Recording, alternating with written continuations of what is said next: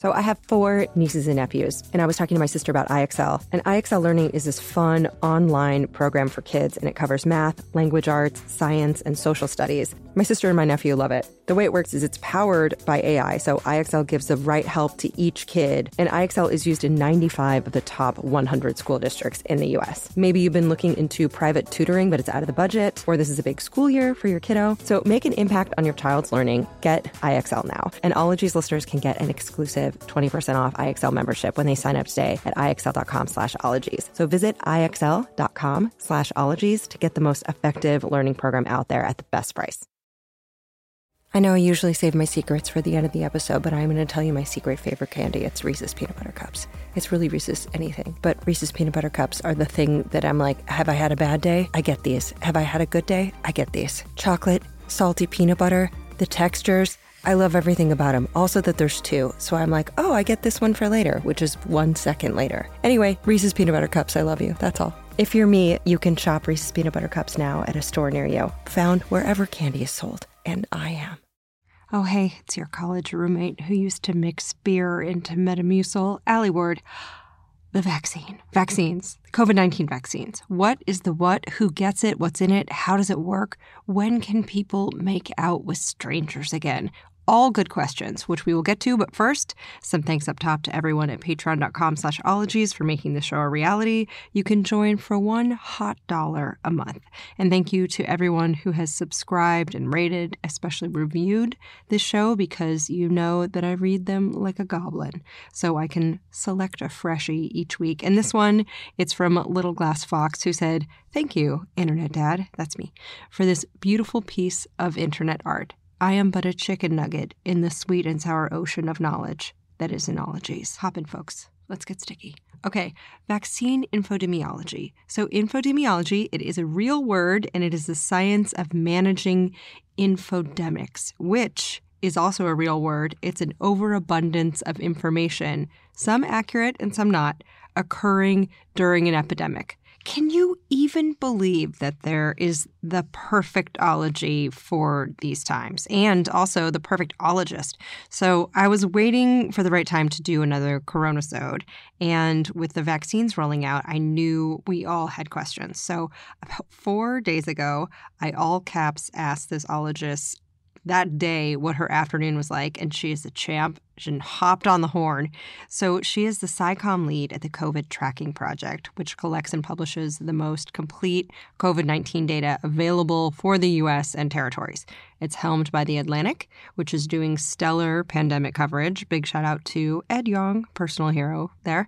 Um, F Y I, remember that this is a podcast. It is not an appointment with your doctor. So please seek advice from your own medical professionals when you're making choices about your health. Cool? Cool. The first twenty or thirty minutes of the interview delivers some critical updates to COVID protocol. So please listen and spread the word on that. And also, we talk about how curves are measured, why testing before a gathering is not a good safety measure, fomites on surfaces, and more. And then the vaccine talk. Okay, so this ologist you're about to meet is a microbiologist who got her master's in emerging infectious diseases from Georgetown University School of Medicine. She's also an infectious disease epidemiologist with the covid nineteen Dispersed Volunteer Research Network and an expert contributor for all kinds of news outlets. So speaking from just a few miles apart in L A, we cover the curves, the spikes, how the holidays will affect the data, what to expect in the next few months, the difference between vaccines, how they work, mRNA, Tom Cruise, how many people need to be vaccinated in order to have widespread protective effects, why there is a vaccine hesitancy, historical fashion blunders, sore biceps, outdoor picnics, and why it's not time yet to wistfully pack your masks in mothballs with this wizard of data, this matriarch of metrics and slayer of flimflam, vaccine infodemiologist Jessica Malati Rivera.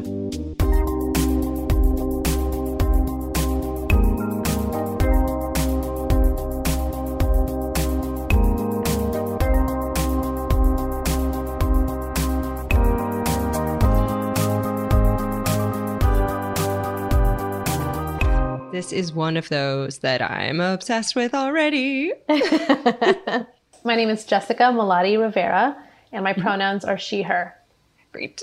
Um, oh my gosh, I'm so excited to talk to you. And I'm thinking that this would be the subject of vaccine infodemiology. Would that mm-hmm. be correct? Totally, yeah. You know, an, an infodemic is when there is an overabundance of information, some of it accurate, some of it not, that is occurring kind of simultaneous to an epidemic. Um, it makes it really hard for people to find trustworthy sources and reliable guidance when they need it most. And they kind of go hand in hand with infectious disease outbreaks. I mean, since the origin of studying infectious diseases, we've seen that there have always been in tandem outbreaks of bad information when it comes to an outbreak of also pathogens. And so have people been studying infodemiology since before the digital era? Like, were there pamphlets during the Spanish flu that were like, it's actually transmitted by leeches? Yeah, I mean, I don't, it didn't have the name infodemiology, but people have been tracking misinformation and disinformation for a long time. I mean, you could even go back to when the smallpox vaccine was derived, which was uh, done through the process of variolation, and they used cowpox virus to determine how to do to inoculate people. Mm-hmm. And there were rumors about people turning into cows if they took the mm-hmm. cowpox vaccine. And, you know, of course, they had to do counter misinformation campaigns to kind of correct public perception of things. It just didn't get named infodemiology until much later. So these counter misinformation campaigns came about because vaccine itself comes from the word vaca for cow, after Doctor Edward Jenner poked a farm boy in the late seventeen hundreds with a needle full of pus, giving him a mild, intentional case of cowpox that also delivered immunity from the more deadly smallpox. This farm boy was the son of a landless laborer. His name was James Phipps, and he lived well into old age. Doctor Edward Jenner let Phipps and his family stay for free in a cottage, which later became the Edward Jenner Museum. And on the property is a little thatched hut known as the Temple of Vaccinia, where Doctor Jenner would chill and write and maybe play video games, and would also administer vaccinations free of charge to the poor, none of whom turned into cows, just in case you wanted to cry a little every time you think of the word vaccine. What drew you to this field? Yeah, I mean, my background is in emerging infectious diseases, and I love all things related to infectious diseases, including how they're talked about. I do a lot of science communication, and, um, you know, when you are talking about science and when you're talking about infectious diseases, there needs to be a lot of precision about how you do so. Otherwise, things get misconstrued and misinterpreted, um, and then you end up dealing with two outbreaks. My work years ago was on a lot of vaccine preventable illnesses, and vaccines is a, a fraught space of misinformation and disinformation. And so uh, to kind of help advance my work as an infectious disease researcher, I had to also study the infodemiology that surrounds it. Oof. Did you get chickenpox as a kid, or did you get the vaccine? I got, my parents sent me to school to get it. I remember that. I was a kid of the eighties. I remember when, when it happened, my parents were like, you're going to school, you're getting the chicken pox, we're doing the Aveeno bath.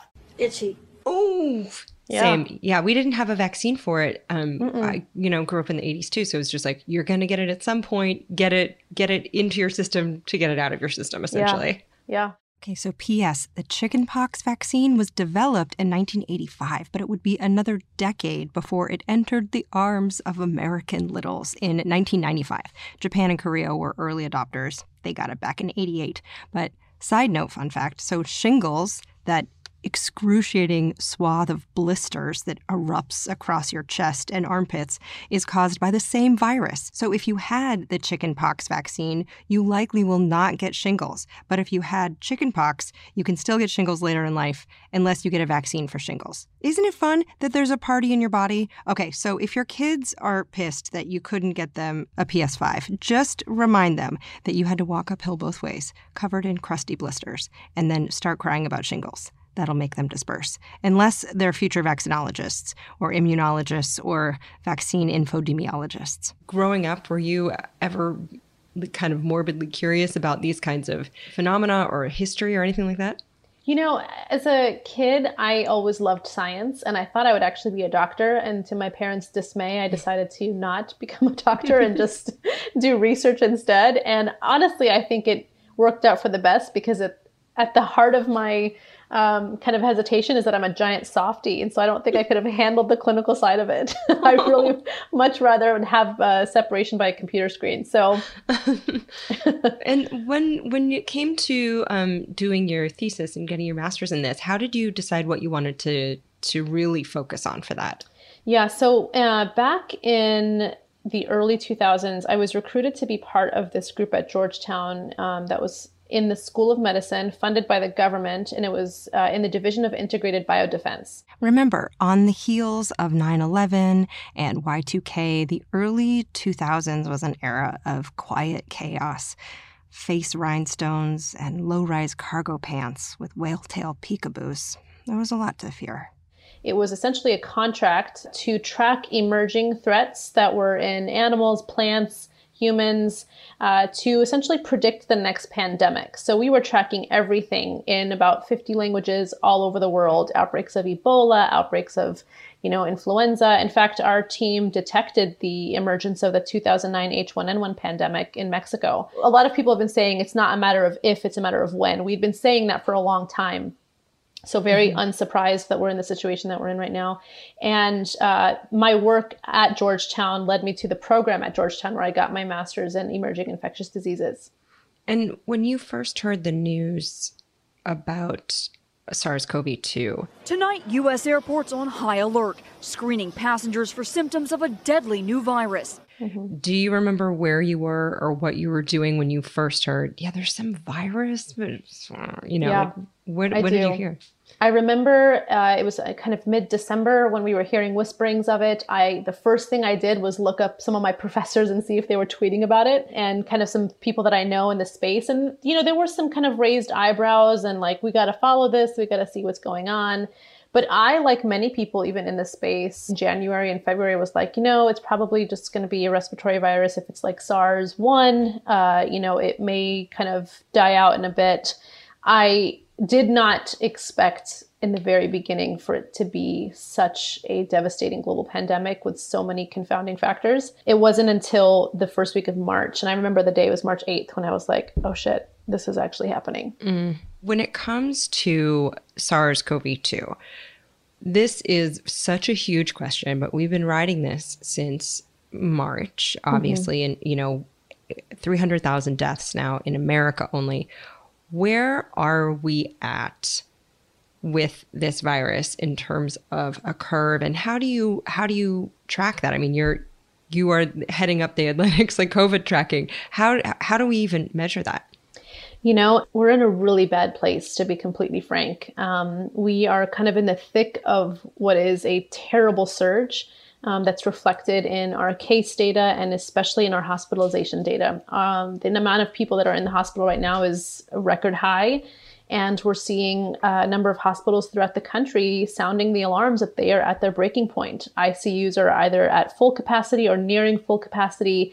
And, you know, the data kind of flows in a very linear direction. You have an increase in cases, you expect an increase in hospitalizations, and then eventually some deaths to follow. Uh, considering the lag in the data, you'll probably see them a few weeks after hospitalizations start spiking.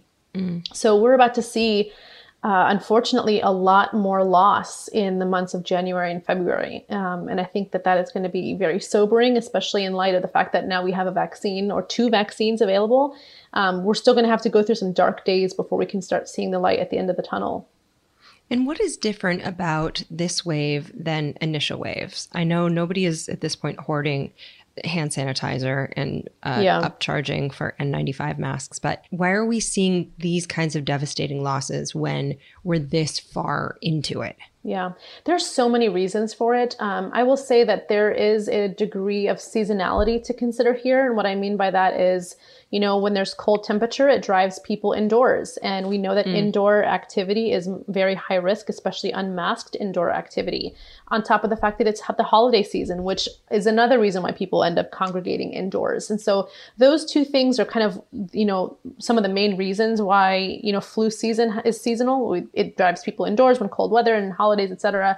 Um, there's also a degree to which the virus can transmit better in these kinds of climates. The social aspect of it too is that people have pandemic fatigue, which is a completely understandable sentiment, especially now that we're ten months in and a lot of people have been like, you know, I've sacrificed a lot. I've canceled trips. I've postponed weddings and deferred all these things. And for what? And this is the part of public health that's so tricky, is that it's, you don't see what you're preventing because you're preventing it, right? And mm. it's really hard to see the fruit of something that just seems really painful.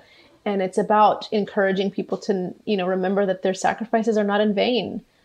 And now you deal with infodemiology, maybe too much information that can be conflicting. There was a study that came out maybe two months ago about masks, and essentially the one hundred character headlines were, study proves that masks aren't effective at all. So for a little more background, at the beginning of this pandemic, scientists weren't sure if masks were going to help. And then they were like, yes, no, totally, yes. In late November, another study blared from the headlines saying that masks didn't halt the spread of SARS-C o V two or COVID nineteen. Wait, what? Okay, well, in the age of I read the tweet, so I pretty much get the article, a lot of folks got confused. Now, the headlines about masks not being effective were about a Danish study. And if you read the actual paper, it explains that masks do help prevent the spread of COVID nineteen, but that participants just didn't use their masks correctly or frequently enough. But more people read and retweet splashy headlines than actually click the story. So is exasperated mask chatter common among infodemiologists? Yeah, I mean, that's such a great question. And honestly, I we just, uh, a group of researchers and myself just submitted a paper on what, you know, how public trust shifted because of the conflicting messages on masks. I think that in many cases, uh, masks being the primary example, a lot of scientists have just been in damage control mode because of how poorly we spoke about COVID nineteen and ways to prevent COVID nineteen. To come out swinging and saying, don't buy masks, don't wear masks, masks don't work, to a one eighty of masks do work, masks prevent transmission, created a lot of legitimate confusion and distrust. And to rebuild the trust has been an upward battle because it just gave enough of the people who are the pandemic denying type just enough ammunition to kind of sow discord and create more division. Um, were there plague deniers? Were there Spanish flu deniers? Were there cholera deniers? Absolutely. There were. Okay. Absolutely. Ah. Yeah, there were in nineteen eighteen uh, pandemic influenza. There were anti-maskers. There were anti-mask clubs in San Francisco. That is the worst idea I've ever heard in my life. Um, I mean, it was a thing. And, and, and, and, you have to think about this like in the sense that humans haven't evolved too much. You know, like we, there are skepticism is something that is a common sentiment. Fear is also a common sentiment. And honestly, infectious disease outbreaks are scary. There are a lot of unknowns. And I think that when that happens, the emergence of snake oil salespeople and people who are trying to kind of create alternative responses to mainstream media or whatever it was, publications, newspaper publications back in the day, they come out of the woodwork because they're trying to make sense of the chaos. See a certain modern wellness brand proving that it could sell rocks to shove into your cooter for sixty-six dollars, then got sued for selling them, and then continued to sell them. So I can imagine that actual snake oil face serum would sell like organic, non-G M O hotcakes. The field of emerging infectious diseases is not new, and it's been of interest, a federal interest, for a long time. But we've just devalued it and defunded it for so long, taking away from the research, taking away from public health, that it put us at this very vulnerable position where pandemic preparedness was an afterthought. You know, looking back as somebody who worked on pandemic prediction, it kills me because, you know, a lot of people are like, why don't we have a weather system, weather forecasting system for diseases?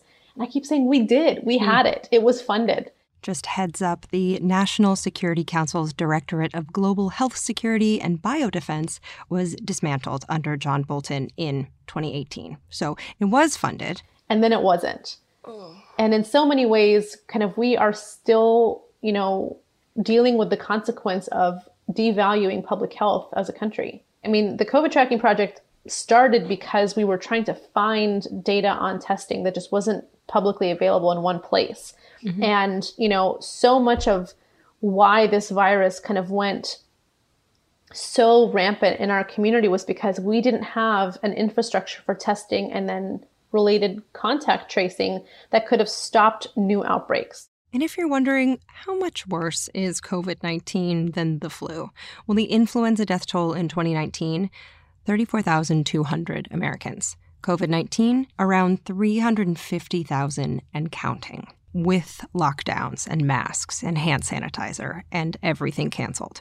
So COVID nineteen, why are you like this? I think that this one is unique in the sense that it is highly infectious and has caused a number of ailments beyond the kind of asymptomatic transmission, which is, you know, of course, confusing and, and frustrating. These completely unknown long-term effects and the duration of these long-term effects is kind of what makes this especially concerning. It's not just one of those diseases that kind of leaves you when you fully recover. In fact, recovered is a term that is very kind of problematic when we talk about COVID nineteen, because what does recovery even mean? There are people that are months out of their diagnosis who are still dealing with cardiovascular issues and lung damage and neurological issues. And so because of that, it makes this so much more of a Pandora's box than any other coronavirus we've seen.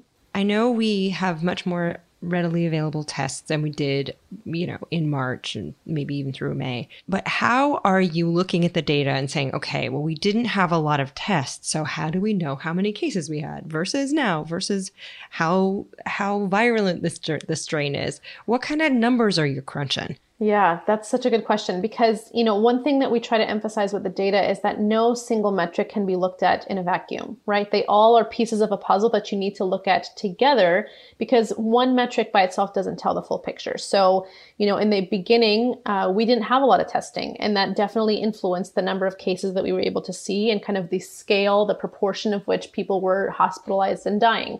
Right now, testing has increased, but we're still not testing enough. In fact, we've never tested enough. You know, the Harvard Global Health Institute has estimated that we should be doing millions of tests per day in order to kind of out-test the virus so that we can mm-hmm. get to what, what they call suppression levels of disease response. And the data requires some caveats and some context of saying, okay, well, if you compare what's happening today to the March, you have to remember back in March, there wasn't a lot of testing. And right now there is a lot of testing.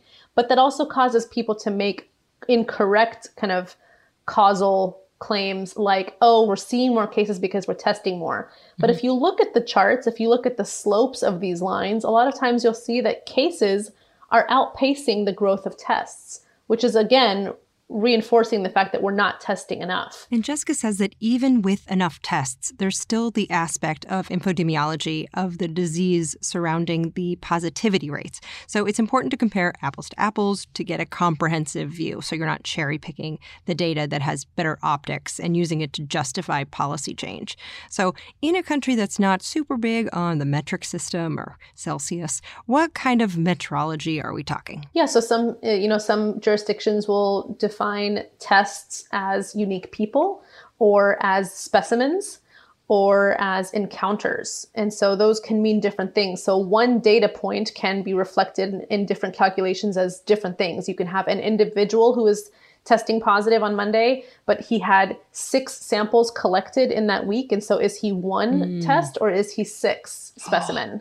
Um, and so it's, it, and it's, and it's, making sure that we understand how each state and jurisdiction defines the terms and then can make those calculations accurately. I think where it gets really tricky is when you try to compare the metrics, when you try to say this state looks like this and this state looks like that, when if you look at the way that they're doing their math, it's different. However they record it could work for them, but it also makes comparisons uh, less clean because of that. Yeah, that makes sense. One versus six. That's a big old difference. It is. Yes, exactly. Now, testing. I noticed in L A that the lines before Thanksgiving were absolutely bananas. Yeah. Um, and I got exposed before Thanksgiving, so I ran out to go get a test, right? Um, which was not fun. And lines were crazy, so I assume a lot of people were getting tested before a family gathering so they could say, hey, I'm clean. Let's eat some mashed potatoes. Mm-hmm. How is that affecting the case rates? Because you can test negative and still have it. Yep. And just not, not have enough uh, to show up on a swab. What's yeah. happening? Yeah, it's really important to remember that you don't test to justify a change in your behavior. And, and all a test result is telling you is the if there's a presence of detectable virus at the moment of testing. That's it. It doesn't mm-hmm. tell you anything about the rest of your day or the future. Um, and so testing as a strategy is not really kind of an effective way to control the disease. It's really kind of a diagnostic for that moment.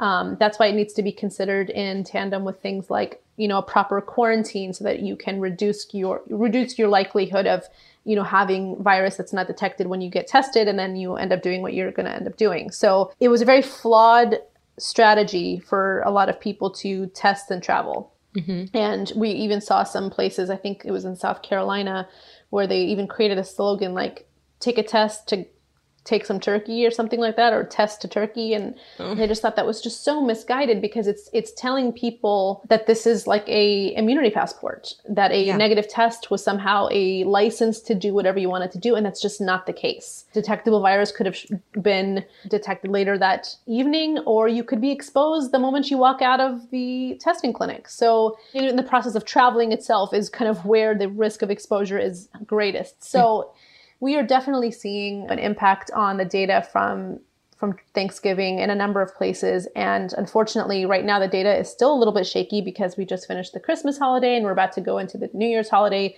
So the data itself is going to be pretty wacky for the next couple weeks, and then also negatively affected uh, because of people's behavior during the holidays. Right. I imagine if more people are traveling, they might not be getting tested during that week too, or the testing facilities are closed, yeah. you know, around New Year's or Christmas.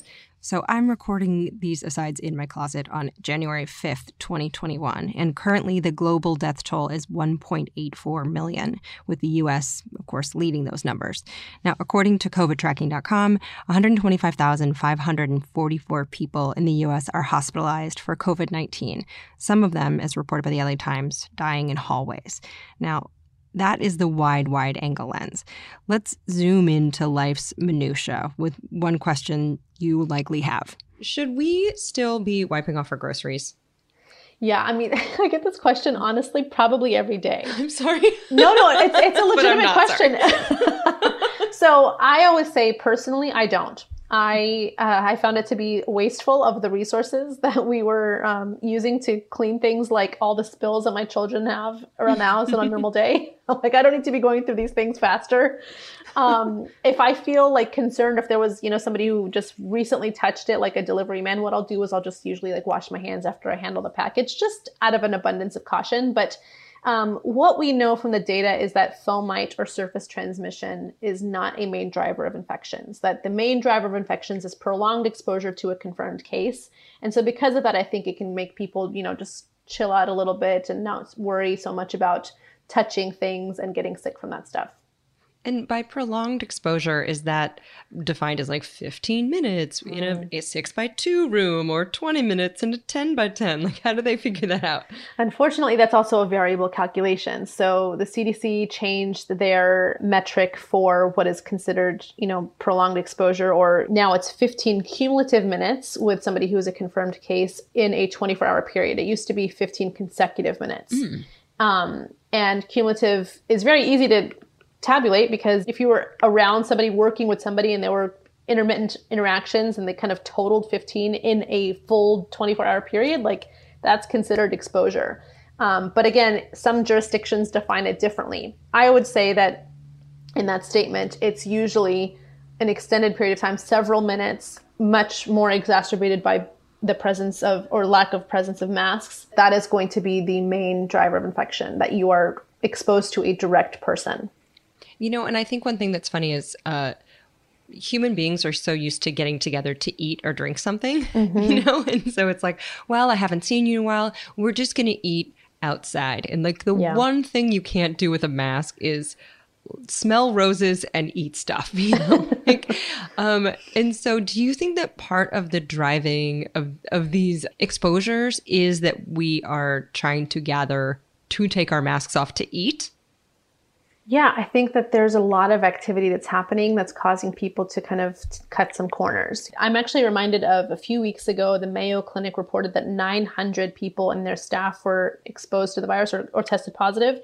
And they were saying that it's probably directly linked to their eating quarters, like the cafeteria in the facility, no. because that's where people were eating. And you're like, God, that it's just, it's so easy for that to happen. And And yes, outdoor dining is definitely going to be on the safer end, but if you're doing it at the same table, inches away from each other, I think people get really kind of legalistic about the six feet rule. And they think that if we're, you know, six feet or more, that like droplets can't transfer, but they absolutely can. I mean, it's, it's a relative space of when we think droplets kind of usually fall to the ground from gravity, but droplets can fa- travel much farther. And if there are different conditions in the air, like wind, they can take them even further. So it's it's not a fail-proof system to just be eating outside to avoid transmission. In fact, I'd be much more comfortable if people just kept their masks on and like socialized with masks on the whole time and, and avoided putting things in their mouth while they're with other people, because you know, when you do that, you let your guard down, you take sips, you eat, and it's just, that's where the exposure happens.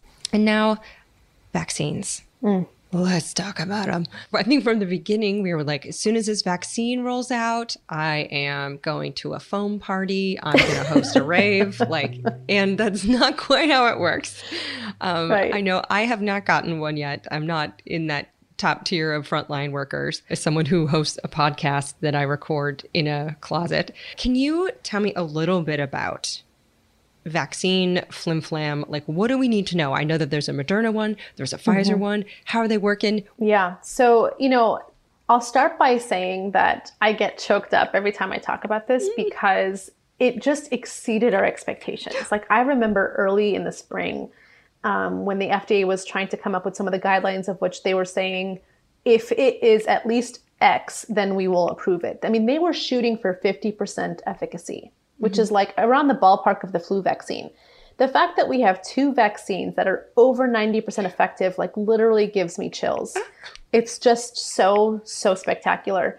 And I think that that, um, is something that should cause people to not only like feel, you know, relief, but also just great expectation for like what's going to happen. Assuming though, that the vaccines don't just stay effective in their vials. Mm-hmm. You know, vaccines are one thing, vaccinations are another. Uh, we need people to take the vaccine, and that's how we're going to see the efficacy data in practice. And, you know, I think there's a lot of misinformation when it comes to these particular vaccines, namely on the technology that was used for the vaccines, which is not technically very new. I mean, we've been studying mRNA vaccines and the research behind this for decades, and they've been in trials in various forms for a number of years. So it's just because we had this concentrated effort that didn't have any of the red tape and the bureaucracy that usually slows down clinical trials. It was like the best case scenario for a group project, all hands on deck. Mm. Everybody did their part, no distractions. And we got to the end and we had amazing results. Is it true that um, that one of the vaccines was kind of developed within like forty-eight hours, but a lot of, yeah. but it took a lot more testing? Yeah. So when we got the full genome of the virus early in the year, I think it was January eleventh when we got the full sequence from China. And within forty-eight hours, Moderna was able to derive what would be kind of the prototype for their mRNA vaccine. So more on mRNA in a minute. Mm. And several weeks after that, I think March sixteenth was the first dose of the first phase one trial. I mean, we we are talking about record speed. And that's kind of one of the major advantages of mRNA, is that it's so easy and quick to produce. And it allowed us to kind of go straight into phase one with, you know, the preclinical stuff happening at the same time. There were no steps that were skipped. It allowed them to get into clinical trials very soon after that isolation. And do you know who got it? Do we know who the, um, the first sticky pokey was? Yes, we do. And I remember the picture. Okay, so I looked up the photos from March sixteenth, twenty twenty, when most of us were still dubious about this disease's impact, and we were considering it at most a one-week stay-at-home order to maybe binge through our Netflix queue or Marie Kondo a closet or, you know, wring our hands at tweets saying that Shakespeare flourished during the plague. But on that day, Jennifer Holler, a forty-three-year-old mother of two, wore a tank top, a tattoo gracing one shoulder. She has a wavy bob. She seems like someone that I would have hung out with in college, maybe sneaking off to see The Cure. No pun intended. Anyway, on March sixteenth, twenty twenty, she sat on the edge of a doctor's table outside of Seattle and became the first human COVID nineteen vaccine recipient. She said about the experience, quote, "I wanted to do something because there's so many millions of Americans that don't have the same privileges that I've been given. I want to bake her a bundt cake and give her a gloved high five in the non-shot arm." Now, if all of this was going down way back in March, why have I been wearing pajamas nearly every day for a year? So the clinical pipeline varies, right? And it, in general, takes about ten to fifteen years sometimes from things to go from bench to market. Mm. And that's oh. because clinical trials take a long time. They're really expensive.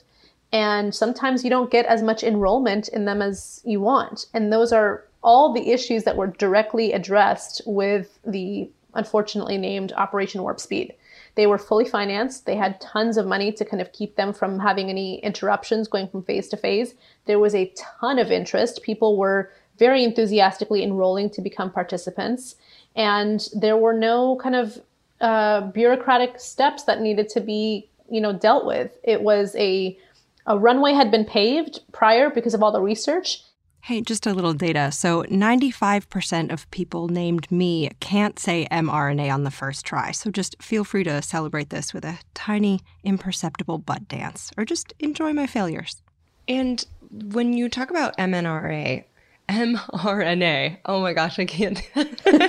When you talk about um, mRNA vaccines, and that we've we had them for a while, can you explain a little bit about how they work and why people kind of have eyebrows raised about them or are yeah. curious about them? Yeah. So I mean, people hear mRNA and they immediately think, oh, that's genetic material. That makes me think of genetically modifying things. That means it's going to change my D N A. And then you just quickly end up in the five G G M O tracking microchip conversation that is just so scientifically not the case. Uh, right. It is just straight out of fiction.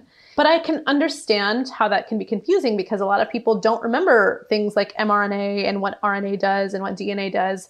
But to put it simply, so mRNA essentially is giving your body a message. It's kind of giving it a cheat sheet, telling the body, this is what the spike protein looks like. You should make the spike protein so that if you see it again, the actual virus, you can fight it. That message, it's I, I can't remember who put it. Somebody had a tweet that was like, think of it like a Snapchat message. It just, it disappears after some time. It just sends you the message and it's gone. Giving your body the framework of like how to build it. Mm-hmm. Um, I think an important detail about the biology of this too is that the mRNA just kind of goes in and it's in the cytoplasm. It doesn't actually enter the nucleus of the cell, and the nucleus is where the D N A is. So the mRNA and the D N A of your cells do not interact at all. So it cannot, it is not possible to modify our D N A.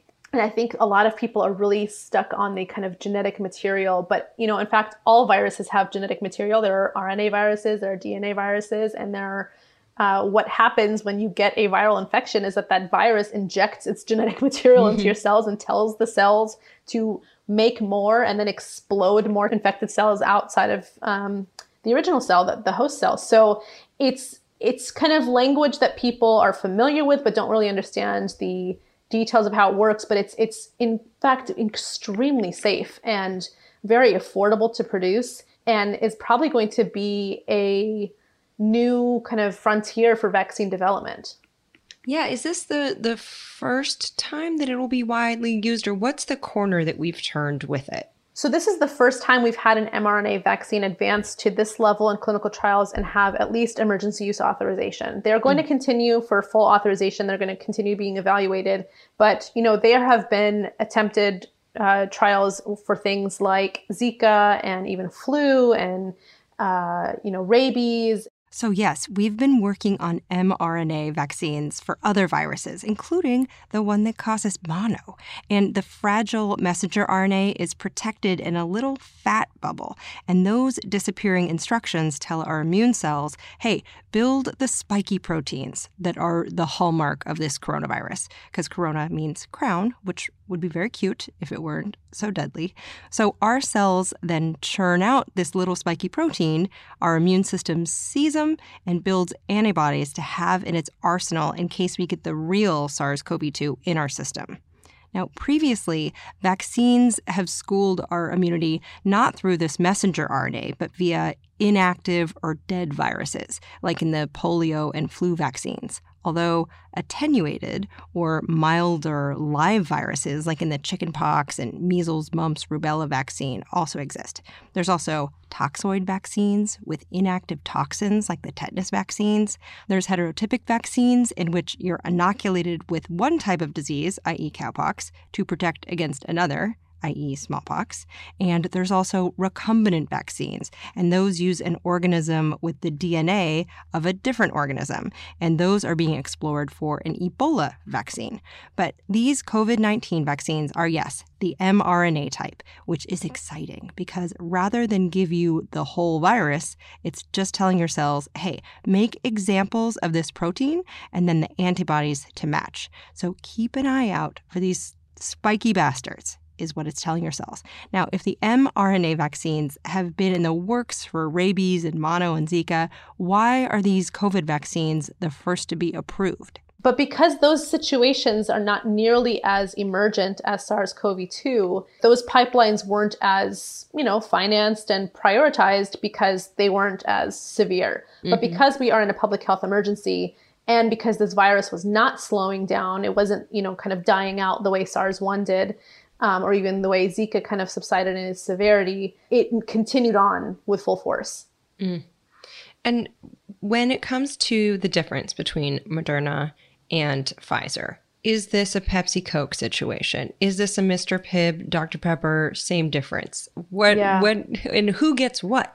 Right. Yeah. I, you know, I don't think that we're going to be in a consumer market when it comes to these vaccines. I think it's going to be based on what is shipped where and what is available to you. And both of these vaccines are excellent. The differences between the two are so nominal and don't actually affect the recipient much at all. In fact, I think the bigger thing is the logistics of storage, where, you know, Moderna has the advantage of being stored at lower temperatures and is much more durable for in the frig- in the refrigerator for a longer period of time. I think that is more of a logistical advantage. But when it comes to the physiology and what it does to the body, these are both amazing vaccines with very similar safety and efficacy profiles. Bring it on. Mm. Do both of them need a second shot weeks later? Yes, they both do. So Pfizer is two doses separated by twenty-one days, and Moderna is two doses separated by twenty-eight days. And that booster, that second dose, kind of ensures that we get that full efficacy measured. Um, one dose is not sufficient. If people think that that's the case, that would be really problematic. We really need people to have the complete dosage to ensure that we're seeing the maximum effect of the vaccine. And when are normal Joes, who are just podcasting in a closet, when do they get stuck with it in a good you know, way? Yeah, I, I think so. Personally, I've had the kind of expectation that I, as a healthy, average-aged adult, will probably not get vaccinated before end of late summer or early fall of next year, mm-hmm. just because there are so many logistics that need to go in place to get all the priority people vaccinated first. So we've seen about two million doses administered, but we've already seen eleven million doses shipped. That already is raising a red flag to me about kind of the efficiency of how we're getting to these priority groups. We need to make sure that all frontline healthcare workers are vaccinated, that people who are living and working in long-term care facilities are protected, because so long-term care facilities represent one percent of our population, but forty percent of COVID nineteen mm. deaths. That is a absolute tragedy. So yeah. we need to be protecting those vulnerable populations. And then kind of in a trickle-down effect, going from, you know, elderly people, people who are as, at risk for severe outcomes, and then average Joes and Janes like us. Mm-hmm. I have so many questions from listeners. Awesome. Okay, can I lightning round you?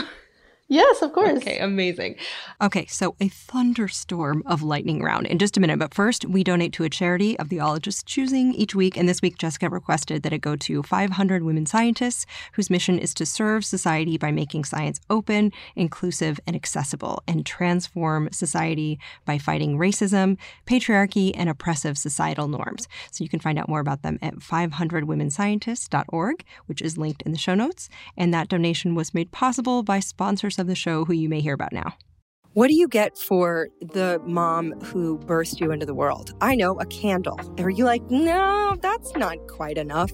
How about memories that she'll love looking at every day? Aura frames? I love them. So they're a digital photo frame. They were named the best digital photo frame by Wirecutter and by me. And Aura frames are Wi-Fi connected. You can add unlimited photos and videos, and you can invite as many people as you want to the frame. There are absolutely no hidden fees. There's no subscriptions. You can also react with cute emojis if you'd like, and you can show you love a photo. You can send congratulations or more. It's so wonderful that A, it's not a candle, and also it's not sharing your photos on social media to look at. It's just there. You can share it with the people who you love.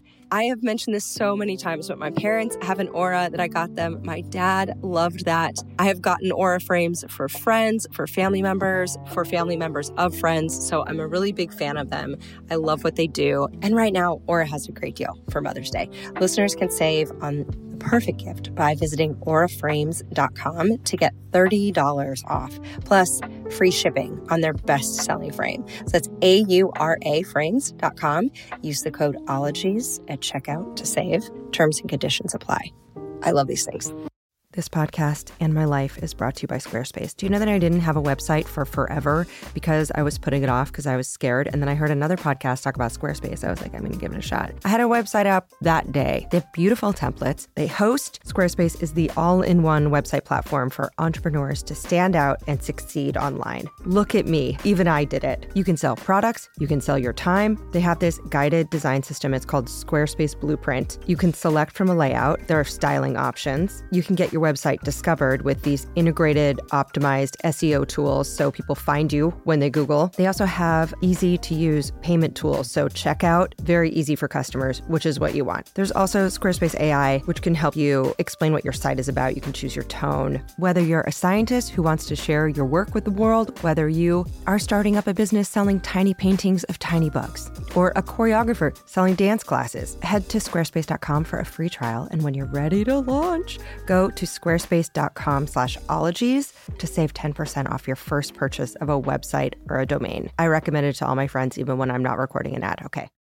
Allergies with Allie Ward is sponsored by Claritin. So luckily for those that live with the symptoms of allergies, you can live Claritin Clear with Claritin D. This is designed for serious allergy sufferers, and Claritin D has two powerful ingredients and just one pill that relieve your allergy symptoms and decongest your nose so you can breathe better. It's this double action combination of prescription, strength allergy medicine, and the best decongestant available. Relieves sneezing, a runny nose, itchy and watery eyes, an itchy nose and throat, and sinus congestion and pressure with ease. Just boom, down the hatch. You can get non-drowsy relief of allergy symptoms. And with Claritin D, you can still make the most of your day without compromise or looking like you've been crying. Are you ready to live life as if you don't have allergies? It's time to live Claritin Clear. Your podmother, Jarrett, terrible allergies, and was recently shooting an indie movie that was filming in a house that had seven cats. Guess who's allergic to cats? Him. So yeah, we always have Claritin in like each of our cars. Essentially, Claritin D is the third in our relationship. It's fast and powerful relief. It's just a quick trip away. Find Claritin D at the pharmacy counter. Ask for Claritin D at your local pharmacy counter. You don't even need a prescription. Go to Claritin dot com right now for a discount so you can live Claritin Clear. Use as directed. Oh, it's heating up. It's time to say bye now to your jackets and your sweaters and your tights and get reacquainted with shorts and tees, breezy things. Can I point you to the direction of Quince? What I love about Quince, you can build a lineup of timeless pieces. They keep you looking effortlessly chic year after year without spending a fortune. They have premium European linen dresses, blouses, and shorts. They start at thirty dollars. They have washable silk tops. And I love that all Quince items are priced fifty to eighty percent less than similar brands because they partner directly with top factories. They cut out the cost of the middleman and then they pass the savings on to you. So whether you need a sundress you can wear to a picnic or you need some good t-shirts or tanks that feel nice on your skin and are well made, head over to Quince. I love them so much I put them on my body. That's what clothes are for. Get warm weather ready with Quince. Go to quince.com slash ologies for free shipping on your order and three hundred sixty-five day returns. That's Q-U-I-N-C-E dot com slash ologies to get free shipping and three hundred sixty-five day returns. Q-U-I-N-C-E dot com slash ologies.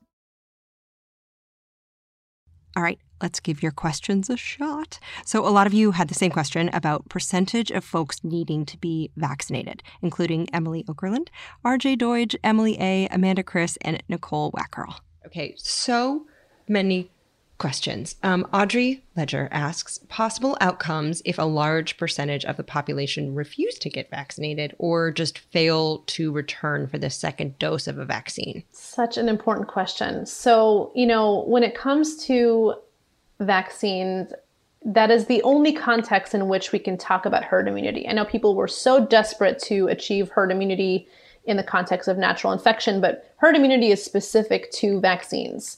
The measles vaccine is one of the most effective vaccines that we have. It's over ninety-five percent effective. And when we have the population dip under ninety percent vaccinations, we start to see outbreaks. Mm. So that is informing kind of how we're determining what the threshold is for COVID nineteen. Now, COVID nineteen, I mean, nothing really compares to the Uh, way in which measles is infectious. That lingers in the air for hours. It's why you get advisories if somebody has passed through L A X with measles, because it can persist in the atmosphere for a while. That's not necessarily the case with COVID nineteen, but because it is so lethal and problematic and disruptive, the thresholds I've heard have been anywhere from seventy to eighty-five percent of the population. That's a lot of people. We have three hundred thirty plus million people in America. I've heard at least two hundred million will need to be vaccinated, fully vaccinated, in order to get any sort of semblance of herd immunity. And it is con- it is concerning that vaccine hesitancy is a persistent theme that could prevent people from getting any doses. It's also concerning that people might not complete their dosage, which would not ensure full protection for the person being vaccinated. Do you have any stats on how many folks out there, at least in America, are like, nah, I'm good? Yeah, there have been a number of studies or like polls that have been done, and I've seen various percentages. I've seen thirty percent, I've seen forty percent. One one poll said fifty-two percent, which made me fall out of my chair. Um, and, and the thing is, you have to also remember that vaccine hesitancy, that's not a monolithic community. There are a number of communities, and I would say namely Black communities and people of color, who have legitimate reasons to distrust the medical community, mm-hmm. um, because of reasons like Tuskegee, gynecological experimentation on Black bodies, um, even what happened with birth control uh, studies in Puerto Rico. So an all too quick but very important aside, in case you're not familiar with these historical crimes. So the Tuskegee experiment was conducted in the U S from nineteen thirty-two to nineteen seventy-two, and it was run by the U S Public Health Services and the Center for Disease Control. And it observed the effects of untreated syphilis in six hundred Black men, men who were told the study was for six months, but it lasted forty years. They were told that they would be treated for the condition, but they were lied to. They all waited for health care promised to them, but it was withheld so that scientists could simply observe how they died. one hundred twenty-eight of them did from complications. Also in the U S, over sixty thousand people, typically of color and suffering financially, were forcibly sterilized between nineteen oh seven and nineteen sixty-three under eugenic legislation. And fast forward to now, when systemic racism still puts people at risk and higher proportions of Black, Latinx, and Native populations are dying from COVID. So before side-eyeing those who side-eye some medical procedures, this history, context, and outreach is really important.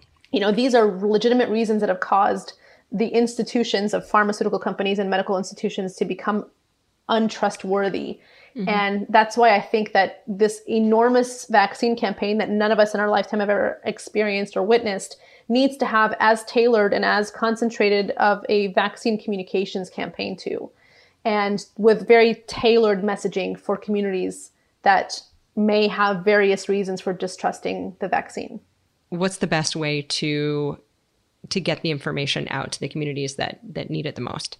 Yeah, it's not a simple it's not a simple answer, because I think, again, you know, these communities, even these communities within the communities, are not monolithic, right? And I think they have various degrees of trauma and distrust and confusion because of the messages that have been put out. I think that when it comes to COVID data, we're, I mean, it's already bad, but we already know that it's not even complete. This is like scratching the surface. Our demographic data is just so inconsistent from jurisdiction to jurisdiction that what we think we're seeing is that, you know, Black people are dying at a rate that's at least two times greater than white people in the United States.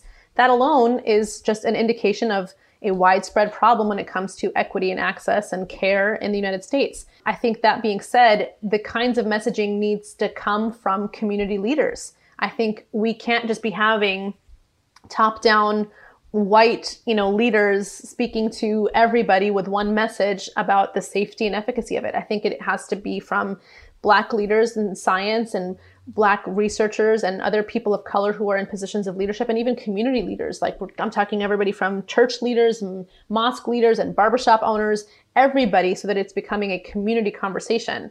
Mm-hmm. Um, I think it's also important to know that, like, this is something that needs to change when it comes to how we even do clinical trials. You know, very early on in the phase one data, the representation in those trials was really bad. Mm. And I was encouraged to see that in the phase three data, we had, you know, I think it was ten percent representation with Black people in phase three data and twenty percent uh, in the Latinx community. And we just need more of that. We need more people to participate and to be part of this process. And I, and I love seeing the advocacy for that, but it's it's shaping the narrative to be a little bit different. It's instead saying, instead of saying they are not trusting, it's it's saying the medical institutions are not trustworthy. How do we re- rebuild that trust? And I think it's through leading through example. It's putting people of color in positions of leadership so that they're running it. I think Doctor Kismekia Corbett is a perfect example of a champion for this. She mm-hmm. was the lead researcher at the N I H for the Moderna vaccine and has been a huge advocate for representation in trials and even um, representation in the vaccine and making sure that communities of color are making getting the vaccine. Yeah, she's amazing. amazing. She should be followed on social media immediately. Yes. Everyone follow her. Yeah, she's great. I'm hoping to get her on for a vaccinology episode when things calm down. Just, yes. just a tiny bit. She's got kind of a lot on her plate at the moment. So we are fawning over thirty-four-year-old vaccinologist Doctor Corbett, a k a. Kizzy PhD, on Twitter, whom you should follow immediately.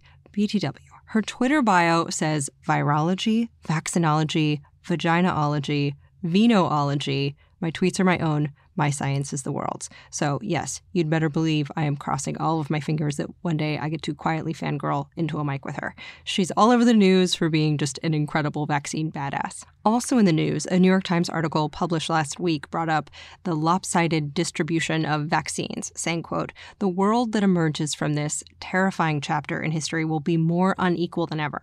Poor countries will continue to be ravaged by the pandemic, forcing them to expend meager resources that are already stretched by growing debts to lenders in the United States, Europe, and China." And a lot of folks, namely Deborah, Lydia Zimmerman, Anne Hartke, Natalie Bates, and first-time question asker Mato Christie had questions about this. And a lot of folks on that equity tip wanted to know, how do they make sure that everyone has equal access to this, um, even around the world, mm-hmm. in terms of making sure that, yeah, that it's... Um, that it, it's not just the privileged that get get access to this. Yeah. So one of the goals of Operation Warp Speed was that the vaccine would be free to everybody in the United States, regardless of insurance status, which I think is a good goal. I hope that in practice that actually happens. I've heard something about maybe the dose itself is paid for, but the vaccine administration is something that is paid for, like a copay. I hope that that's not the case. But the intention was that there would be, you know, free vaccines available to everybody in the United States. Now, there is a very real issue of vaccine deserts that exist in the United States because of like rural places, and even vaccine deserts all over the world. And I think that that is one of the challenges of having these vaccines that require such cold storage. I think Moderna was thinking ahead in the sense that they wanted something that was more shelf stable, or I guess refrigeration stable, and much more affordable to ship. But these are really expensive logistics, and the cold chain process of administering and delivering vaccines and other drugs to remote places is really complicated. I mean, we have seen war in Pakistan and Afghanistan, you know, cause be directly linked to polio resurgence because they couldn't get the cold chain all the way through without it being disrupted because of lack of refrigeration, lack of power. That's a very real concern when it comes to access globally for the vaccine. So someone just doesn't leave, leave a hot truck on a loading dock full no, of... No, they shouldn't. Yeah.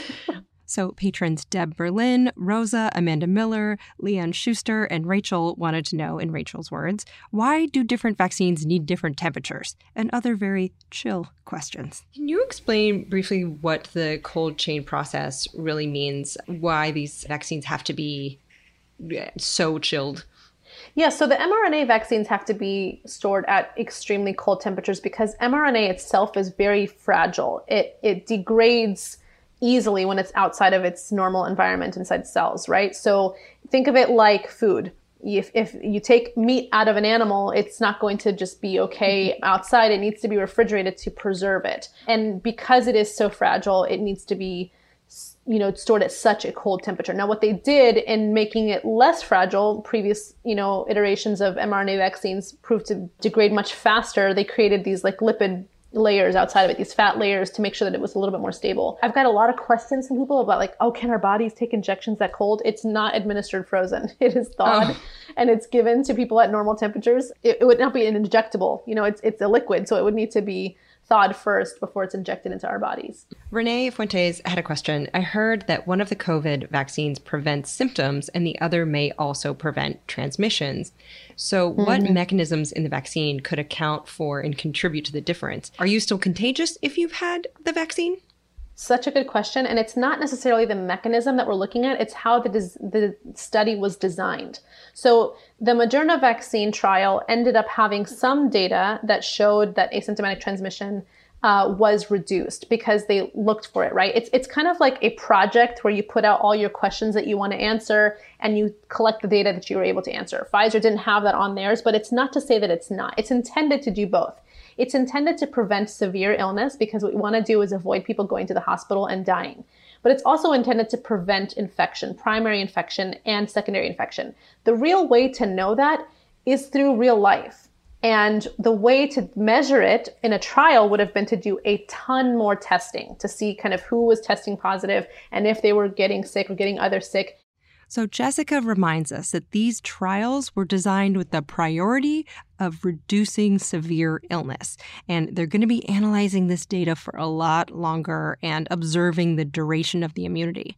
Now, phase three trials involved tens of thousands of people, and they found that the vaccines prevented severe illness in around ninety-five percent of them. That's huge. And remember, these rates were determined seven to fourteen days after the second dose. So by no means is someone in the clear if they've just gotten the first shot. The C D C says that no matter how your body learns about the enemy, whether it's through attenuated live virus or dead viral strains, or in this case, mRNA protein building instructions, the body is left with a supply of memory T lymphocytes as well as B lymphocytes that will remember how to fight the virus in the future. And the C D C says it typically takes a few weeks for the body to produce the T lymphocytes and B lymphocytes after vaccination.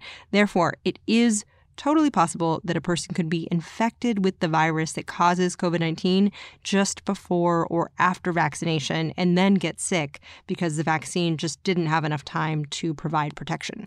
It's kind of like you can't expect to harvest carrots the same day you buy the seed packet. Your immune system has some work to do. So please see My Blood Boiling reading a misleading clickbait headline about someone who came down with COVID a week after vaccination. Now, as for contagibility, which is sadly not a word, scientists don't know yet if the vaccine prevents asymptomatic infection or if vaccinated people can transmit the virus if they have an asymptomatic infection. So they have some numbers to crunch. They have some data to collect. Just give them a second, people. In the same reason why we haven't said that once you get it, you're immune for life, because we haven't had long-term data to make any conclusions about anybody's immunity. But what we do know is that vaccines typically induce a much more robust immune response, more robust than a natural infection. In a case like this, we expect that a vaccine will produce a uh, stronger immune response than a natural infection. Oh, okay. That's good, right? That's the hope, yes. Yeah. Now, what about shape-shifting? Is SARS-C o V two, the virus that causes COVID nineteen symptoms, mutating? So I think all of us, including patrons Rachel Weiss, Tanya Huchert up in Canada, Casey Kaiser, Vanessa Fry, John Galvin on behalf of their favorite person, Sam Kilger, Melissa Wise, Caitlin Powell, Starr, Kat Lindsay, Rebecca Wolford, and first-time question askers Sarah Gandy, Madison Campbell, and Perry Wilson are curious and probably a little scared, T B H. Um, many people asked about different strains. What's going on with the new flavors? Yeah. So, you know, in many ways they're not new. Um, I think the one thing that can be very comforting to people is knowing the fact that R N A viruses mutate all the time, and they mutate as they replicate. And they replicate through new transmission. So those are a lot of big words there. It means that the more cases, the more bodies that it finds to go into, each time it replicates, makes more of itself, it has these mutations. Now, mutation sounds like a very Frankenstein, scary, apocalyptic kind of thing, but it's really not. Sometimes it's as benign as like a typo when you're sending an email. Now, yes, some typos can be horrible, but we're not seeing this turn into something that is so unrecognizable that we have concerns about the vaccine efficacy. I think that's on everybody's mind right now, is that are we basically vaccinating ourselves against something that is no longer the threat?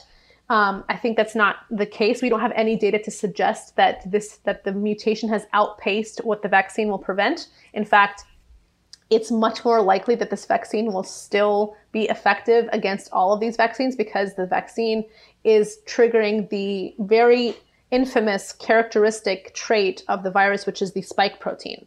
Mm-hmm. And, um, you know, I think that we still need to be studying this, but I don't think it's any cause for panic. Viruses mutate. It's very normal. Uh, we probably have had cases of these mutant strains or these variants of the virus in the United States for months, mm. and we're just identifying it now, and I don't think it's any cause to panic. But in case you're wondering, does this strain, seen in a rise of London cases, have a name? Sure, you can call it SARS-C o V two V O C twenty twenty dash twelve oh one, or B one one seven for short. Now, it's got a few mutations, one being in the receptor binding domain of a spike protein at a very specific position, but vaccines are what is called polyclonal, which means that they reproduce a few different spike proteins to teach the immune system what to look out for. Scientists think this strain doesn't cause more severe COVID nineteen, but it does appear to be more contagious. And with one point three million travelers just loping through U S airports just this past Sunday after the holidays, well, get cozy in your jammies, folks. Southern California already has six cases of this new strain at press time. New York's got one. So there's still plenty of time to Marie Kondo the linen closet, maybe the entire garage. I think what the underlying theme of this topic should be is try not to get it, period. This mm. should be the biggest reminder to folks that we're in this until everybody gets vaccinated. So keep wearing your mask, keep practicing physical distancing, keep saying no to social gatherings, and stay outdoors as much as possible, because the less opportunities that the virus has to infect new people, the less opportunities it has to mutate. Mm. Good point. And so to all the folks who asked, can you transmit it if you're vaccinated, such as Renee Fuentes, Jim Ottaviani, Hannah Sawyer, Allison Lopez, Pandora two, Amanda Chris, Samantha Steelman, Erin Doherty, Kamisha Cassidy, and toxinology guest Anna Thompson, right now, transmission is not the focus of the vaccine, and they're still gathering data on that. What they do know is that getting the vaccine prevents you from developing serious illness from SARS-C o V two in the form of severe COVID nineteen. So it's not an eraser for the virus. As one patron, Samantha Wolf, wrote in, please, please address vaccination versus being able to spread COVID. People need to understand that vaccinated people can still spread COVID. My vaccine is to protect me, my mask is to protect you, they said. And Jessica echoes that. There's still a lot of data to collect, and that process will be ongoing. Um, Amy Meager wants to know, when will we have evidence that the vaccine works to prevent infection? All of the trials were essentially designed to have a readout when they got a certain number of cases that were testing positive, right? And that is because they wanted to know who was getting sick, even when they got the vaccine and versus the placebo based on kind of normal circumstances. And they know that these cases, the ones who got sick were very benignly sick. What we don't know is the ones who are asymptomatically sick because they may not have been tested. But again, it, it requires so much more testing than what was available in the trials to determine that if, it, if that was happening. And I think that in the next several months to year, we'll know more about people who were vaccinated who did not get sick at all, whether asymptomatically or mildly symptomatically. Mm. When it comes to infodemiology, is that hard to explain the difference between getting the vaccine, being infected, but being asymptomatic versus getting the vaccine and being impervious to further infection? Yeah. So I think a lot of people want to know if you get vaccinated, can you still transmit it? The I, ideally, the answer would be no, right? That you would prevent yourself from getting the virus and transmitting to others. But we do know that people who got the vaccine in the trials still got sick. They just got very benignly sick, like very mildly sick. And so if that's the case, they could theoretically still shed infectious virus to others, which is why I think, again, it means that we're going to be wearing masks for a lot longer until we can make sure that most healthy people who are able to get the vaccine are protected. Mm, that makes sense. So Biden has said that he plans to roll out one hundred million doses in the first one hundred days of his presidency. Doctor Anthony Fauci is like, it's doable. So right now, fifteen million vaccine doses have been distributed in the U S, but only around four point five million of them have been administered. Meanwhile, the more contagious variant SARS-C o V two V O C twenty twenty dash twelve oh one, or B one one seven if you're nasty, is out there. So if you can, get the shot, stay alive, and let's kick this thing. Let us get reacquainted with pants again. Um, some people who might be perhaps a little bit scared. Jillian, first-time question asker, says, with how quickly the vaccine was made, we have no long-term studies on how long it will affect us. Is this as scary as it sounds? And Brenna says, my question exactly. And Marina Gerbanov, who is a first-time question asker, says the vaccines have only been tested with adults. How do we know if it's safe for kids? How do you allay those fears, even in a scientific mm-hmm. podcast listening community? Yeah. There are some people who are like, should I be freaked out? Yeah, that's a legitimate question. And I think the answer for the long-term thing is actually quite simple. So the majority of effects, adverse events that happen from vaccination happen within hours or weeks of vaccination. Mm-hmm. We don't see people years later down the line having severe adverse reactions to vaccines, which is precisely why the F D A did not allow either of the vaccine companies to submit for an E U A until they had at least two months post-vaccination data, because that is typically the time frame in which most adverse events, spe- specifically severe adverse events, will manifest in somebody's body.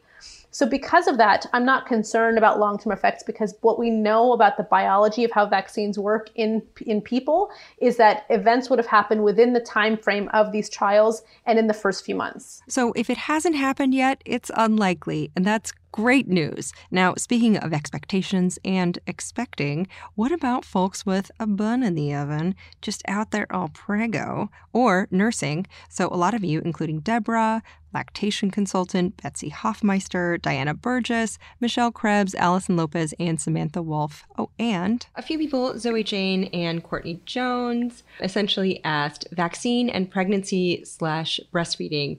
What do we know? What are the unknowns? What's the what? And Courtney Jones says, came here to ask this too. Okay, perfect. I realized I didn't answer the other question about kids.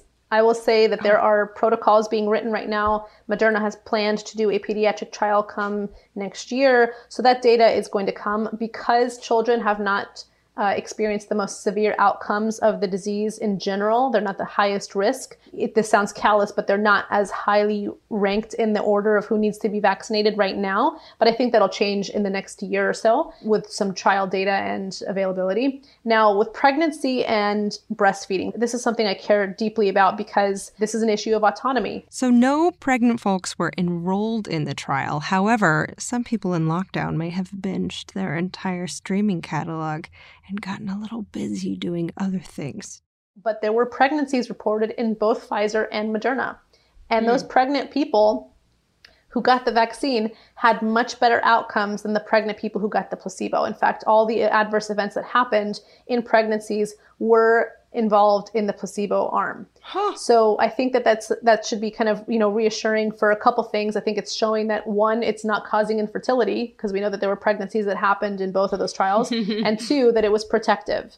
Now, another thing to consider is the fact that pregnant people are often not included in these trials, and the and the and that's because of this uh, abundance of caution and not wanting to cause any kind of concerns for the fetus. But there is a, two people involved here, right? There is the the autonomy of the woman who is pregnant, the person who is pregnant, who should make that choice for themselves. And I think mm-hmm. this is, this has brought up a really important question for people about who can make that choice for a pregnant person.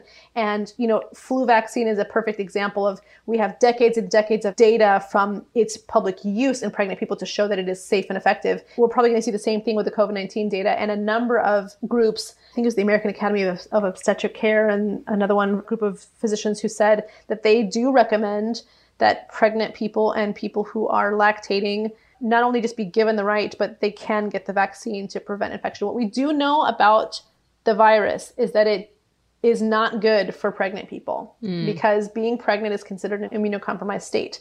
And the risks of a COVID nineteen infection far outweigh the unknowns of the COVID nineteen vaccine, which we don't expect to be bad. So getting the virus itself while pregnant could be very risky, and the vaccine may be less risky than getting a bad case of COVID, but more testing is needed. Also, what if you have a kiddo? When can they get the vaccine? Well, the Pfizer vaccine is approved for sixteen and older, and the Moderna is for adults aged eighteen and up. And according to the C D C, among people who participated in these clinical trials, twenty-two point three percent had at least one high-risk condition, which included lung disease, heart disease, obesity, diabetes, liver disease, or H I V infection. But vaccines may not be an option for every individual, which is why keep those masks in rotation, folks, and wash them. I'm talking to myself. I know I have a couple of funky ones in my car. I'm a human. You know, on that note, Nolan Childerhouse says, how is testing going on immunosuppressed people getting COVID, getting the vaccine? And they say, after my second organ transplant in July, will I have to wait for herd immunity? Yeah. So that's a good question that I think I can't answer because, one, I'm not a physician, and I think this is going to be very personalized per person. I have seen pictures today on my Instagram of people who have chronic illnesses and immunocompromised states who were getting the vaccine, people who are frontline healthcare workers who are also dealing with comorbidities themselves. And I think that has to be a decision that is decided between your provider and that person. They weren't specifically enrolled in the trials because the trials intended to get healthy adults first. It's, we don't have data for it, but again, I think this is going to be one of those things where, do the risks outweigh the benefits, or do the benefits outweigh the risks? We did get a lot of questions too about the cytokine storms and autoimmune response being a huge factor of risk when it comes to this infection. And how does that affect those with autoimmune disorders getting the vaccine? Yeah, again, I think that that's going to be a very tailored response. I've heard from doctors who, like M S doctors, whose patients are on immunosuppressant drugs that can tend to fare better because of the way that their body responds and produces cytokines. It's going to be very, very specific to the type of immunosuppressive state that you're in, whether it's medically induced, through medicine induced, or just because of the illness itself. And I think that, you know, I remember early on, a lot of doctors were saying that what was causing people to die were these cytokine storms and the body's, you know, immune system just attacking itself. And I think we're getting better at caring for COVID and trying to prevent that. And I think that we'll continue to get better at that. And I think that some of the therapies is probably um, the next frontier for major innovation, because right now it looks like dexamethasone, which is a steroid, is probably our best bet, but we need some more solutions to prevent these types of things happening. Mm-hmm. Mm. And, you know, one listener uh, wrote in named Face, and they said, this isn't so much of a question as much as an expression of gratitude. Thanks, Jessica, oh. for all the extra stuff you do on Instagram, as well as your real life work and the COVID Tracking Project, and says about you that your stories have been an absolute rock of information through the rough seas of this pandemic. And I'm so thankful that she had shown up to help us non-doctor scientist people navigate. Absolute superhero. Thank you, thank you, thank you. That is someone named oh Face gosh, wrote so that sweet. in. That's so sweet. Thank you. So it's, nice. it's my joy. It's it's overwhelming, but it's truly my joy. Oh, another fun fact. If you have just shrugged yourself out of the entire vaccine conversation because you've already had COVID nineteen, first off, I'm very glad that you are on this side of the grass, as my pops would say, and I hope you're doing well. And I'm so, so sorry to everyone who has lost someone. But if you have had COVID nineteen, you still need a vaccine. Scientists say because reinfection is possible, and it can, let's be honest, be brutal, it's recommended that people who have already had COVID nineteen get a COVID nineteen vaccine. My twenty twenty-one vision board involves Oprah with a syringe just doling out vaccines like cars while I just lose my mind. Also, I'd like to have more milkshakes. We got a few questions about the essentially the heart of vaccine infodemiology, which is information a lot of information and not knowing what to trust, especially mm-hmm. nowadays when before you'd have to own a newspaper to put out widespread misinformation, and now you just have to kind of click send. And Hannah Sawyer wrote in and said, first time asker and proud disabled woman with compromised respiratory system. Mm-hmm. I had read recently that the majority of children who aren't vaccinated are the kids of white parents who have a household income of above seventy-five thousand dollars a year. Kind of what's the deal with certain populations being given information that makes them distrust that? Yeah. You know, there are a lot of interesting facts about the demographics of people who are vaccine hesitant or anti-vaccine. Um, I think that there is a case for uh, the, you know, typically white privilege type of demographic that happens. You see that with kind of what's been represented in like the outbreaks in the Waldorf schools in California, that it, that usually is a type, a demographic that is privileged and, you know, ex- has access to a lot of information, but also chooses to kind of partake in a lot of maybe pseudoscience and, and wellness stuff that is scientifically not very sound. And then you also see the disproportionate burden of misinformation, targeted misinformation that happens in immigrant populations um, and communities of color, where uh, you know, people may not have access to social media or the internet or Um, other resources that can help them parse through what is good information and what's not. And so I think that this group is also not monolithic. Vaccine hesitancy is not monolithic. You'll see general diversity in the people who are against it, um, which is why I think that vaccine communications needs to be very nuanced and very targeted. When it comes to a lot of vaccine misinformation right now, and social media is just a hotbed of it. It's really, you know, overwhelming. I report false information constantly on Instagram. And I think that a lot of it is intended to emotionally manipulate. And I think that what really comes, what it comes down to is a strategy to create fear and panic among parents who are trying to make informed decisions. And I'm trying to look at it with the same lens in the sense that I'm saying, I, as a parent, too, want to make informed decisions, but I don't want to be making them out of fear. Mm-hmm. I want to be making them based on data, based on scientific consensus. And quick history. So in nineteen ninety-eight, a gastroenterologist by the name of Andrew Wakefield did a very small, unethical, and now fully repeatedly debunked study on the role of measles, mumps, and rubella vaccines in autism rates, and certain pop cultural figures ran with it. Now, again, repeatedly debunked. Now, the damage has been done from that, and it's been immeasurable. And Jessica notes that social media sites giving more attention to the most shared posts means that disinformation disguised as whistleblower campaigns gets much farther than the reach of vetted journalism sources. A lot of parents, historically moms and women and people who raise children, may have experiences of exclusion from major health studies or have their symptoms shrugged off by sexist doctors of the past. So they may also have a distrust of Western medicine. So if public health and ending a pandemic that is killing people's loved ones is a team effort, how do we have these conversations? And a lot of you wanted to know. I'm looking at you, Rainbow Warrior and veterinarian Marianne Thomas, Rebecca Kidder, Rachel Kasha, Riley McInnes, Adam Weaver, Leanna Herrick, Deb Berlin, Julia Heyman, Julia Splittorf, and Dawn Zwart. You know, on that note, Jessica Jansen and Jessica Fralin both asked, how can we, in Jessica Fralin's words, the non-experts, help others trust the science and the vaccine? Um, any easy talking points, or what can you tell people who are completely against vaccines? And Jessica Jansen says, I have heard that anti-vaxxers is not a nice term, but what can you tell folks who are vaccine hesitant?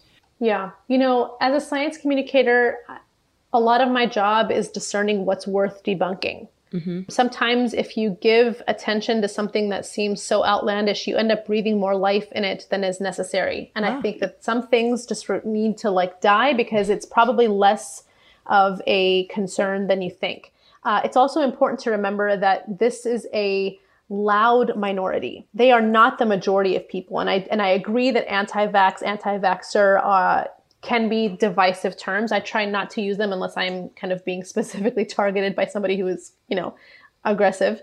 People who are vaccine hesitant, they're also kind of a different group. They're the ones who earnestly want to make choices but feel either overwhelmed, know somebody with a vaccine injury, which again, I think is an important thing to remember, that to deny vaccine injury is very uh, ignorant. They happen, they're just extremely rare.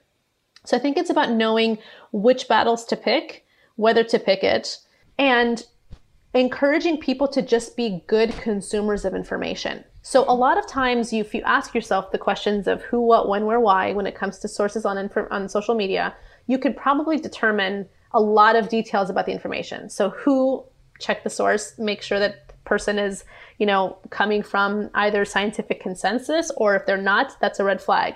What is it? Are they? Is it a hot take? Is it a forwarded message from a WhatsApp chat room or something? Is, you know, when a lot of times this data, this stuff that they're sharing is outdated. A lot of times they're posting links that are broken, but it looks like a PubMed link of some sorts, and people think, oh, that must be data.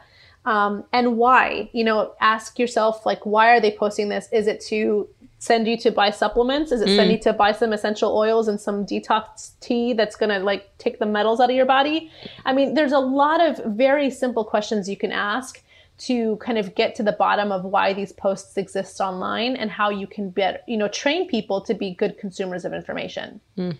Is there typically a money trail when it comes to disinformation? Oh, absolutely. Ugh. I mean, snake oil salespeople have been around since the beginning of time. Uh, anybody who's going to take you away from what they're calling, you know, big pharma. And if you look at people who are trying to say, oh, big pharma's corrupt and full of money, and these people are getting paid to do all this stuff. If you look at the other side of it, like, well, you know, there are these, you know, multi-level marketing schemes of selling different products that are intended to t- take people away from what they call too allopathic of care. I think there's a lot of benefit to things being non-traditional and non-allopathic, but it's now created a whole brand of care that causes delayed diagnoses and fraudulent testing and supplements that are not only expensive, but not helpful. I, I feel like emotionally, there must be a lot of sociology behind understanding the fear, some sort of expression of control over your own fate if you are deviating from what you think is being fed you. Mm-hmm. Yeah, there's a lot of psychology to this. So there is a insatiable hunger, you know, for solutions and for remedies and for answers to these very un- big unknowns. But when you get people when they're emotionally weak like this and desperate, that's where it becomes extremely dangerous. Mm-hmm. You know, the misinformation, the disinformation, which is intended to harm, travels faster and farther than the actual data and science, which makes the job of scientists and science communicators that much more challenging because we're putting out two fires at the same time, and one is one of them is growing faster. Mm. So if you need to have this conversation with someone in your life, there are a few ways that you can broach it. You can always remind them that we know the effects of COVID nineteen and they can be long-lasting. The Mayo Clinic lists them as lasting damage to the heart muscle, even in people who experienced only mild COVID nineteen symptoms, and this can increase the risk of heart failure in the future. There is scar tissue that can develop in the lungs, leading to long-term breathing problems. And there's also neurological effects. And the Mayo Clinic says even in young people, COVID nineteen can cause strokes, seizures, and Guillain-Barré syndrome, which is a condition that can cause temporary paralysis. COVID nineteen can also increase the risk of developing Parkinson's disease and Alzheimer's disease. There's also mood changes, and simply surviving this experience, the Mayo Clinic says, can make a person more likely to later develop post-traumatic stress disorder, depression, and anxiety. Now, as for the vaccine side effects, right now it's known that soreness in the injection site and fever, both to be expected as the immune system response, are common. Sometimes just being an alive human means dealing with shitty or unsafe circumstances. No one wants a virus. But how lucky are we that people have committed their lives to finding solutions that can help us dodge this bullet? I found a really interesting piece by Doctor Robert James Kim Farley in the American Journal of Public Health. It's from twenty seventeen. So he writes this analogy about a disease being like a curve on the side of a mountain where there's a cliff. And A hundred people a year go off of the cliff and die. That's like the disease. So what do you do? You build a guardrail. And that prevents those one hundred people from dying every year. But let's say three people a year get injured hitting the guardrail. Some might argue, let's nix the guardrail. Guardrail is dangerous. However, what you have to do is say, well, one hundred people would have died. So overall, the guardrail is a wise precaution to take. So the cliff is the disease, the guardrail is the vaccine. So guardrails, they're here for you. Now, speaking of side effects of vaccines, this next question was asked by Julie McDonald and Vesper Hawley and Justin Roberts, who wrote, I received my first round of the Pfizer vaccine on December eighteenth and experienced mild to moderate pain at the injection site on days one and two, and then some mild fatigue, chills, and bone pain at the end of day two, which went away after a dose of naproxen and a full night's rest. No other side effects after that. So first off, to anyone who's gotten it, yes, way to go. I have several friends in medicine who have had their first dose and are so thrilled. But why the ouch after a vaccine? And yes, tell anyone who asks that Doctor Ward said that you deserve a lollipop or a milkshake or whatever you need. A lot of people had questions about, they just wanted to know, why do vaccines make my arm sore? What's the biology there? Do we have any idea? Yeah, you know, that's actually a good sign. And uh, but I'll also say on the flip side of it, if you don't get a sore arm, it's not a bad sign. But it's a good sign because what's happening is your body is saying, wait a second, there's something in here that should not be in here. I'm going to fight it. It is, mm-hmm. it is a physical sign of your body mounting an immune response, identifying a foreign thing and saying, I need to fight this. And a lot of times, you know, it's injected, you know, intramuscularly. So it's the, that's that whole fight, that brawl is happening in your muscle. Mm-hmm. So it can cause some soreness. I think I'm pretty sure I know the answer, but um, last questions I always ask. The hardest thing about your job. I can't like, it's so, it's in your title, like a vaccine infodemiologist. Pretty sure it's misinformation, but anything that you, that just really sticks in your craw.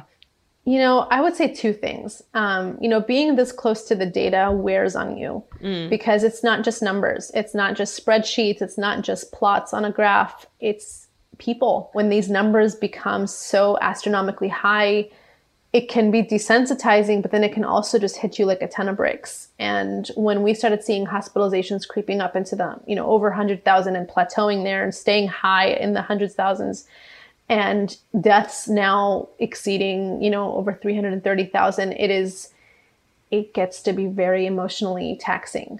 And I think that is connected to the second thing, which is the misinformation about those specific data points. To me, seems just in, impossibly insensitive. I think the fact that there are people who still question the validity of the death count and the validity of what's happening in hospitals is so It's so deeply insulting to me as somebody in the data and to, and to the three hundred thirty thousand families whose lives will never be the same because of the loss that they had this year, who had to say bye to their loved ones probably via FaceTime, mm-hmm. and to the hospital staff people who are absolutely risking their lives and trying to just keep people alive while they're doing it.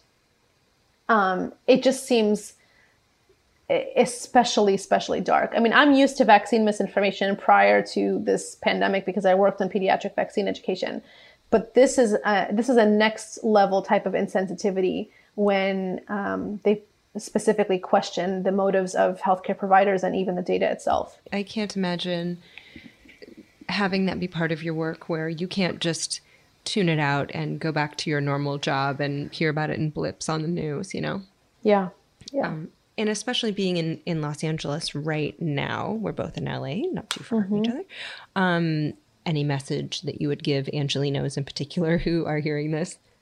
Yeah, I, I think the situation in Los Angeles right now is deeply concerning. And I think that a lot of it has to do with the fact that there are a lot of people who feel tired of all the negativity and tired of the sacrifice and tired of the burden that this has had on us, but we're just not through it yet. We're actually in the worst of it. Mm-hmm. Um, in many ways, you know, the C D C gave the city, the county, a very high social vulnerability score. And that's based on a lot of things. It's based on income averages and education averages and housing averages. And this county has ten million people. That's right. L A County has double the population of New Zealand with some of the highest priced real estate in the nation and twelve hundred dollars plus six hundred dollars of economic relief so far.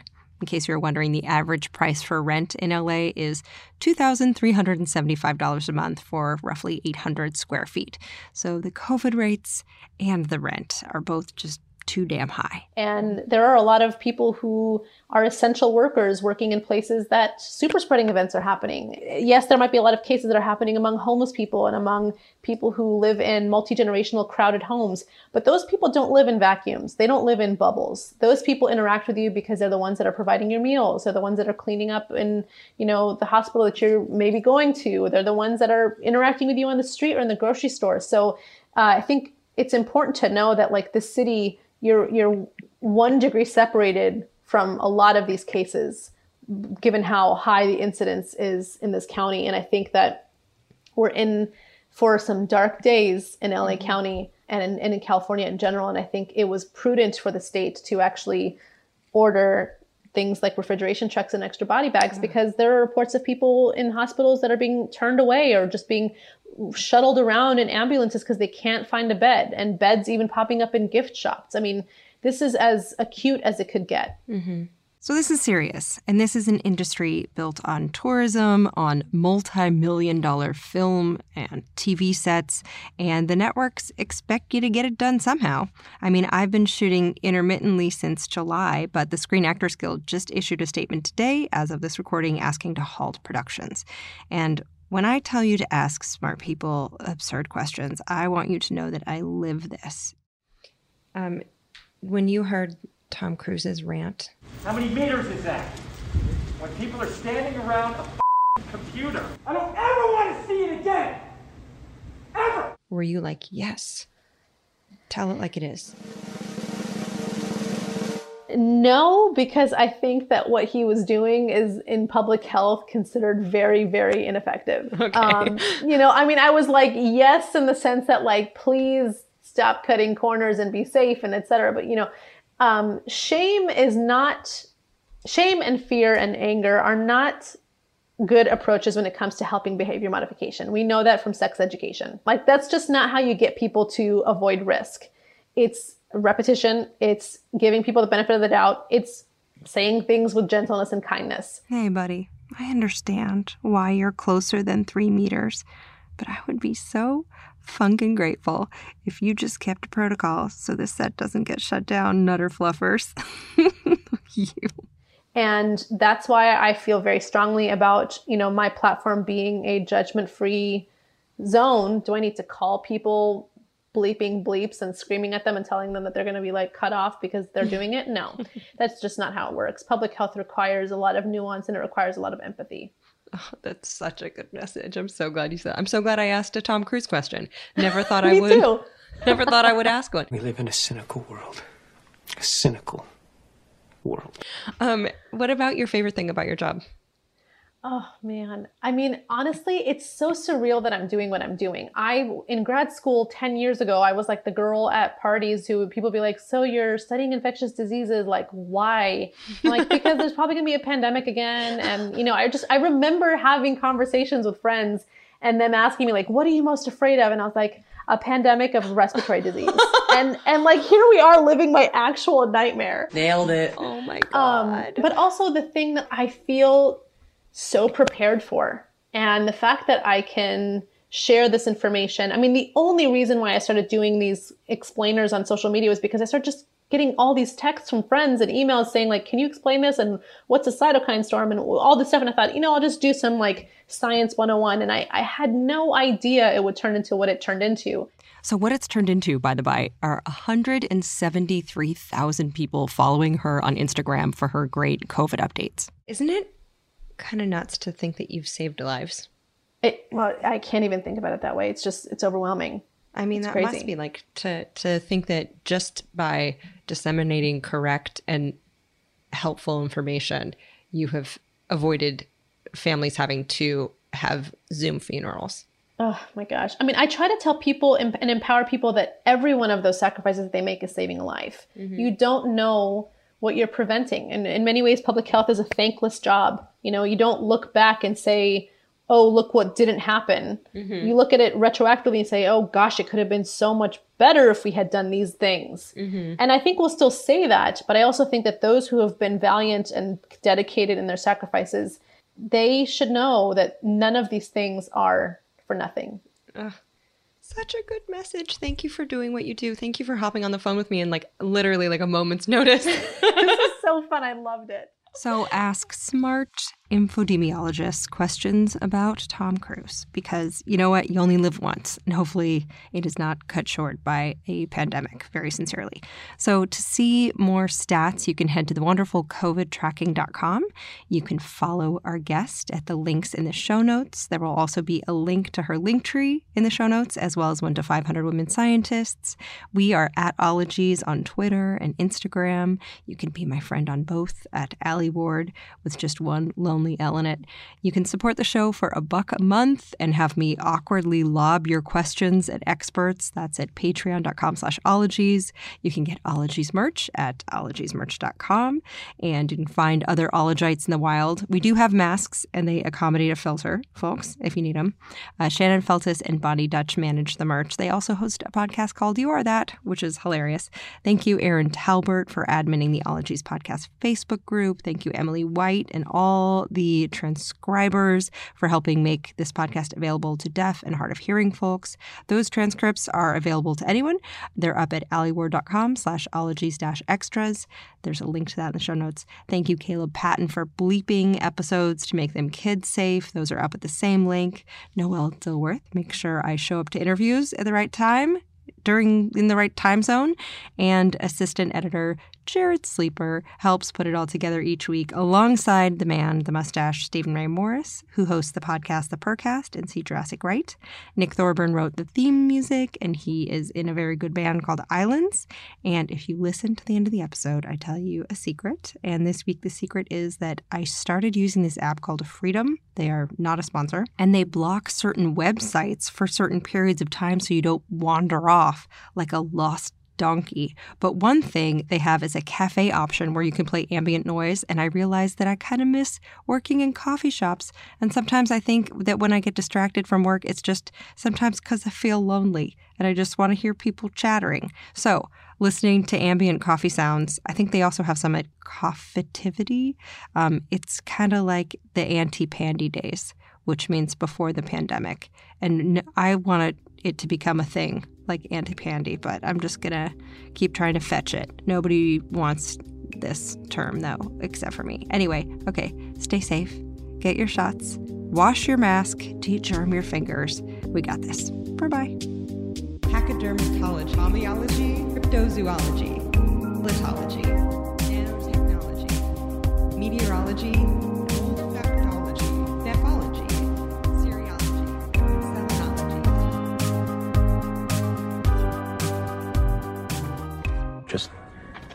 your shot. For twenty-five years, nothing has tasted better after a hard day's work than a Mike's Hard Lemonade. It's because since day one, Mike's has been making lemonade the hard way. We use three kinds of lemons, all hand-picked from family farms, then blended to perfection and cold-pressed to create the epic hard lemonade you know and love. Mike's Hard Lemonade. Hard days deserve a hard lemonade. Mike's is hard, so is prison. Don't drive drunk. Premium all beverage with flavors. All registered trademarks used under license by Mike's Hard Lemonade Company, Chicago, Illinois. When you need mealtime inspiration, it's worth shopping Kroger, where you'll find over thirty thousand mouthwatering choices that excite your inner foodie. And no matter what tasty choice you make, you'll enjoy our everyday low prices, plus extra ways to save, like digital coupons worth over six hundred dollars each week. You can also save up to one dollar off per gallon at the pump with fuel points. More savings and more inspiring flavors make shopping Kroger worth it every time. Kroger, fresh for everyone. Fuel restrictions apply.